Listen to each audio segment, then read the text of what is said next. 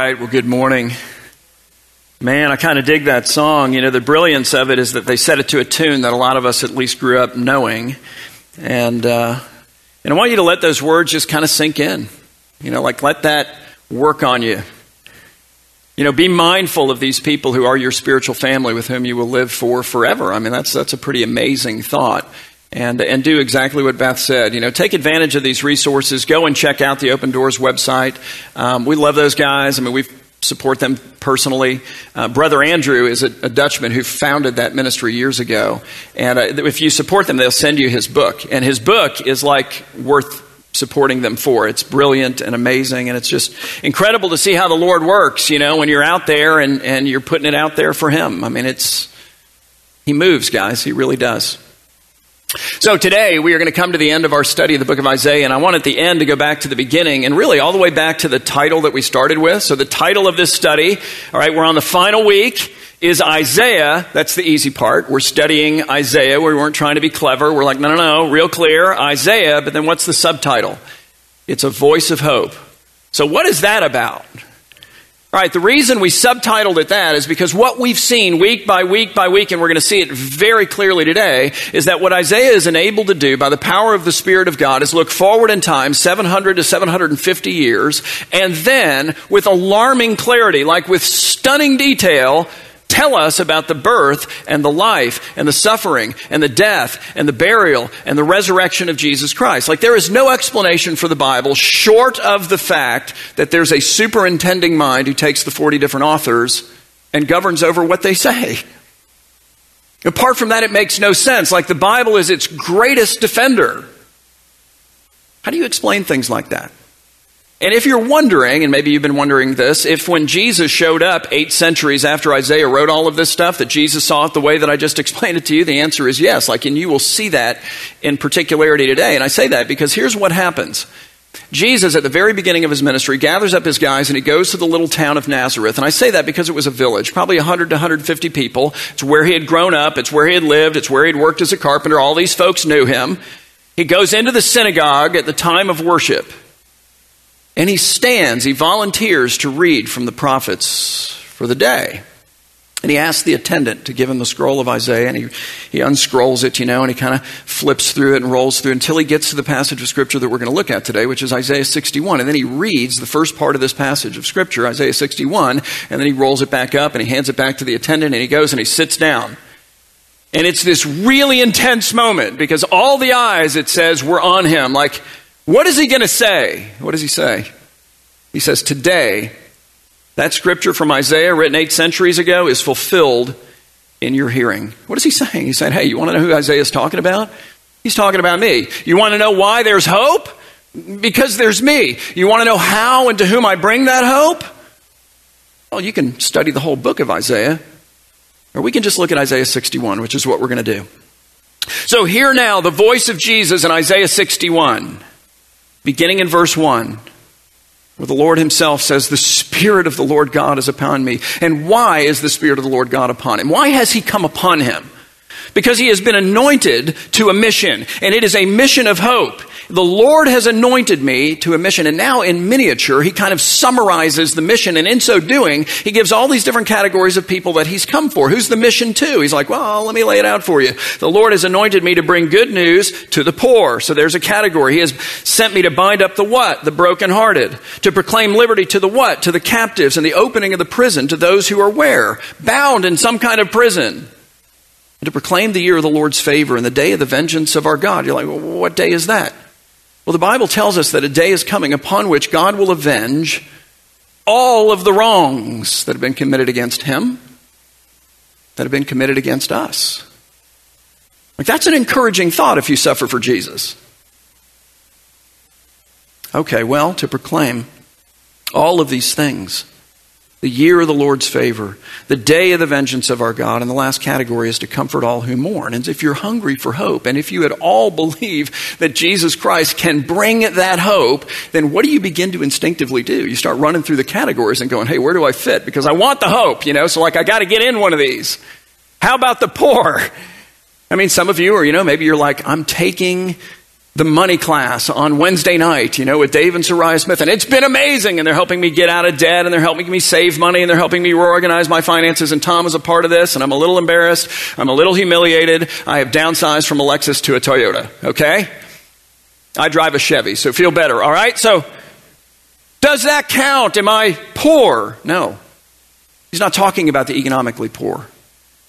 He's talking about the poverty that you don't even know you have until you encounter God. And when you encounter God, you realize, oh my goodness, I am so impoverished.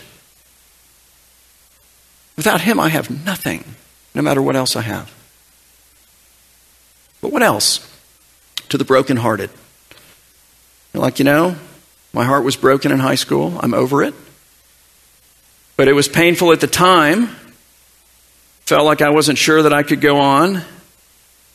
Am I in? Like, does that qualify? No. It's not talking about being brokenhearted in that way.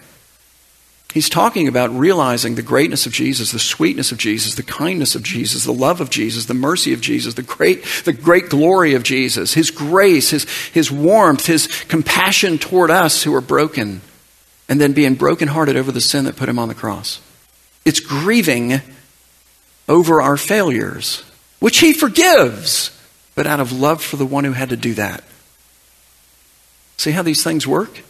He's like, you know, what about captive? I mean, it, that's the next one. I mean, some of you were the younger brother. I was the older brother. That was a better deal back in the day. Now it's probably better to be the younger brother. Maybe your older brother locked you in a closet, you know, like, because I don't know, that's what older brothers do. I don't remember doing that to my brothers, but it's not out of the realm of possibility. That's not what he's talking about here.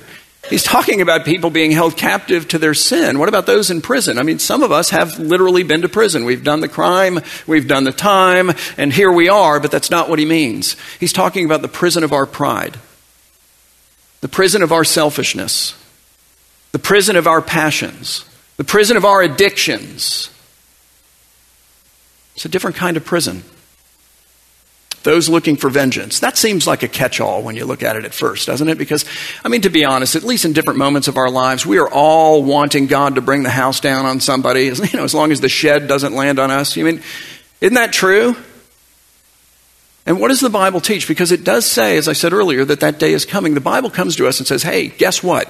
Every misdeed of every person who has ever lived is going to be dealt justly with by God. That's why the gospel is so amazing because Jesus is stepping forward and saying, Listen, I'll take that for you vengeance for you poured out on me on a cross that that day might for you be a day of celebration that it might be a day of joy that it might be a day of deliverance that it might be a day of freedom. And those are the options. Jesus takes it or we take it.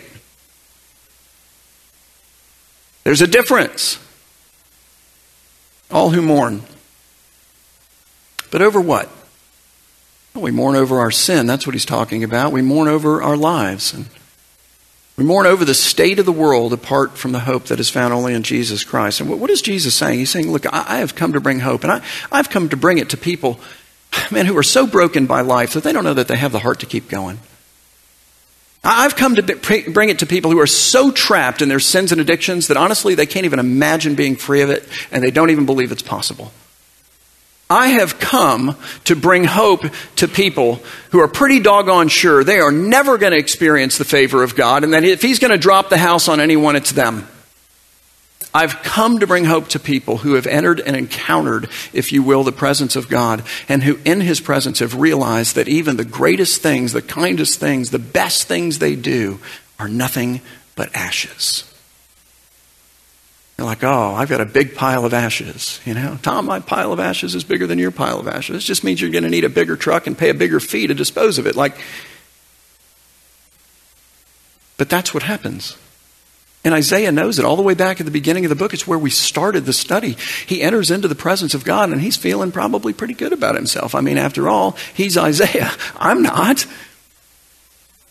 And he sees the Lord and proclaims a prophetic curse upon himself. He's like, oh my goodness, it is all ashes. My, my, my life, my, my ministry, my, all, all my good endeavors. Like it just, like if I'm trying to impress God with this stuff, it's nothing. It's just, it's less than nothing. You're like, where's the hope in that? The hope is in what he does with our ashes, which, by the way, is immediately where he goes. Verse 3. He says, Look, guys, I have come to grant to those who mourn over the state of their sin, over the state of their life, over the state of the world. I have come to grant to those who mourn, like who realize, oh my goodness, it's, it's, it's, it's ashes, to give to them a beautiful headdress instead of ashes. You're like, I don't even know what that means, and why a headdress? Well, because in the ancient world, which is when this is written, okay, when you were in mourning over something, it was very common for you to take ashes and to wear them on your head and walk around with ashes on your head. God's like, look, here's the deal.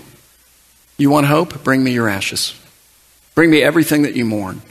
Bring me all the things you've realized are worthless. Bring me your life and all of your failures and everything in it. Like, just bring it all to me. Back up the truck. Bring several trucks. Like, uh, however much you've got to just scrape it off the ground. Make sure you don't leave any behind. Like, bring all of this to me. And instead of something gray, I'm going to give you something colorful. Instead of something ugly, I'm going to give you something beautiful. Instead of something that in that day was the emblem of mourning and of death, ashes, I'm going to give you something that is the emblem of celebration and joy and life, the headdress of a party goer in the ancient world. That's an amazing exchange. And please know that he offers that to absolutely anyone. In fact, he offers it to everybody who will come. If you come to him, it's yours. It's honestly that simple. And you say, well, you know, how do you know that? Uh, because it's exactly what he says. I want to read to you one of the most encouraging passages of Scripture in the entire Bible. Like Jesus makes this statement, and it should be our mantra. Okay? In John 6, verse 37, and we're going to say some of this together, okay? He says, Whoever comes to me, I will. And I just want to stop and say, okay, the next word is never, and, and I want you to go all in on never. And I want to tell you why, because this is totally biblical. As you read through the Psalms, what do you find the psalmist doing again and again and again and again and again and again and again and again? He says, I will say to my soul, I will speak to myself. I will command to my soul. What is he saying? He's going, Oh my goodness. Like my soul needs to hear this come out of my mouth, go back into my ears and back down into it to really believe it. Like it's so good.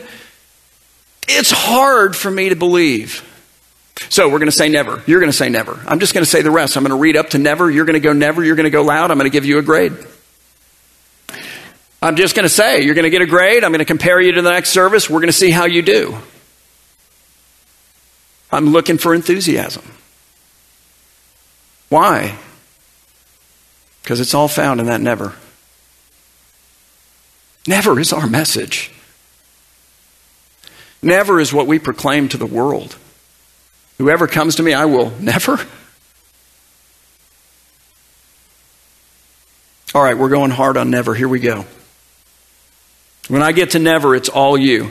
So here we go. With enthusiasm. Whoever comes to me, I will. Never. A minus. That was fantastic.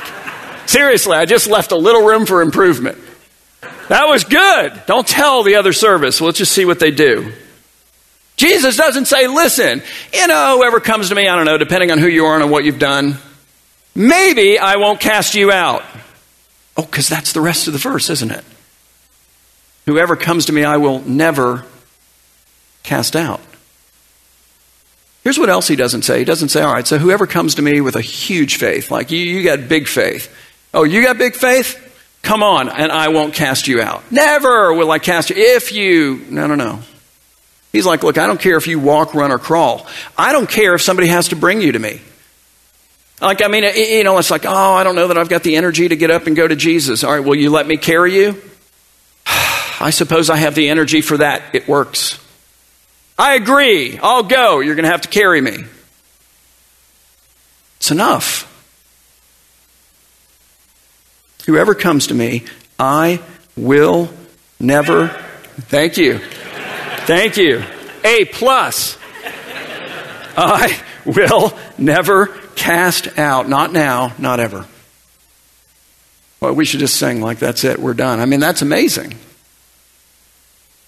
Dane Ortlund has written a great book. It's called Gentle and Lowly. I would encourage you to get it and read it twice. It's just amazing. And in it, in part, he deals with this verse and he calls to life like the kind of a conversation that we would like to have with God based on the insecurities that we have over the way that we've lived, over who we are, over what we've done. Things that maybe nobody knows about but us and, okay, Him. Listen to what He says. No, wait, we say, cautiously approaching Jesus. You don't understand. I've really messed up, like in all kinds of ways. I know, Jesus responds. Okay, well, uh, you know, you know most of it, sure, certainly more than others, but, but there's perversity down inside of me that is hidden from everyone.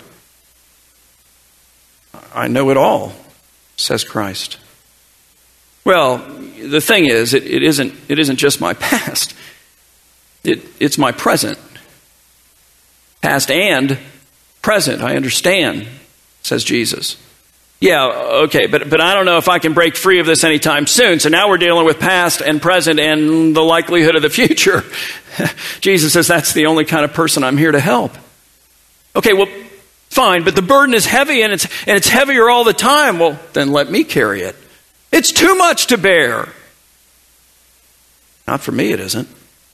All right, but you don't get it. See, my offenses aren't just directed toward others, they're directed toward you, Jesus then I am the one most suited to forgive them. Yeah, but the more the ugliness in me you discover, the sooner you'll get fed up with me. And what is the response of Jesus? It is, I will never cast you out. I love that. It's like a big exhale moment. You know, you just kind of go, oh, that feels nice. That is nice. John Bunyan, who wrote Pilgrim's Progress and 57 other books, apparently, said this about this verse. He's commenting. He wrote a whole book, by the way, on this verse, so there you go. He says, This promise was provided to answer all objections, and it does answer them. It does, doesn't it? Like there's nothing you can come up with to get out of it. You will you come to him? Run, walk, crawl, be carried. If that's the case, he will never cast you out. It's fascinating, you know, you think about Jesus, the perfectly pure one. And so, like, on the other hand, because of his perfect purity, there is literally no one in the universe who is more offended by our offenses than him. I'm desensitized to sin, and so are you. You know, we see it all the time, we do it all the time we start measuring it off and going, that's not a big deal. That's a white lie. You know, that's a this and that. You know, to us, it's not a big thing. I mean, you got to do something extreme to get our attention. Oh my goodness, that was evil. You know, okay. And Jesus is like, even the tiniest thing offends my perfectly pure soul. On the one hand, there's no one more offended by our sins, if you will, than him. And on the other hand, there's like nothing that moves him more toward us than the peril that our sins bring upon us. In other words, it's like the greater the hole, the greater the compassion. When we see the heart of Christ and the heart of our Father and in the parable of the prodigal son, you know, I mean, the son leaves, the son lives, the son comes crawling back, really, covered in filth, and the father what? Runs to him, embraces him covers over all the filth of the foreign land with a robe that is perfectly clean, gives him new shoes and the ring of sonship. He kills the fattened calf like he he strikes up the band. That is the heart of the Father toward us. And Isaiah, who's giving us the voice of Christ and the mission of Christ all through Isaiah 61, and goes, okay, let me now give you the response of the people who run, walk, crawl, or are carried to Christ and who realize, wait a minute, never will he cast me out. He says in verse 10, I will greatly rejoice in the Lord. He's not talking about sort of a medium level of enthusiasm. He's like, no, no, I will greatly rejoice in the Lord, and I don't care who hears. My soul shall exalt in my God. Why? For he has clothed me with the garments of salvation. He has covered me with the robe of righteousness. As a bridegroom decks himself like a priest with a beautiful headdress, and as a bride adorns herself with jewels. And then he gives us this agricultural analogy in which that which dies, that's a seed and is buried, comes forth from the ground in life. It's different. We're transformed. He says, For as the earth brings forth its sprouts, and as the garden causes what is sown in it to sprout up, so the Lord will cause righteousness and praise to sprout up before who? All the nations. How? When? As they see us die to ourselves that we might live for Him, as they see us load up the truck with all our ashes and bring them to Jesus, and, and then they get a glimpse of the headdress. As they see us, as we talked about last week, turn the mirrors of our souls from whatever it is we're reflecting to Christ that we might shine forth to the world like the world needs to see this in us. And then they'll come. There's not a bus big enough, man. It's really amazing. So I want to ask you this morning will you come to Jesus today? That's super direct, right? So funny. Like I did a sermon years ago, and there was, I'm a Dutch guy, so there was a Dutch guy in the congregation. And he's moved with his wife. So, like, if you're one of the three other people who are Dutch and you're going, oh my goodness, did I say this to Tom? It was not you. Um, he came up to me afterwards, and I don't remember what the topic was, but he's like, man, you are too direct, which is a little ironic because he's being really direct, right?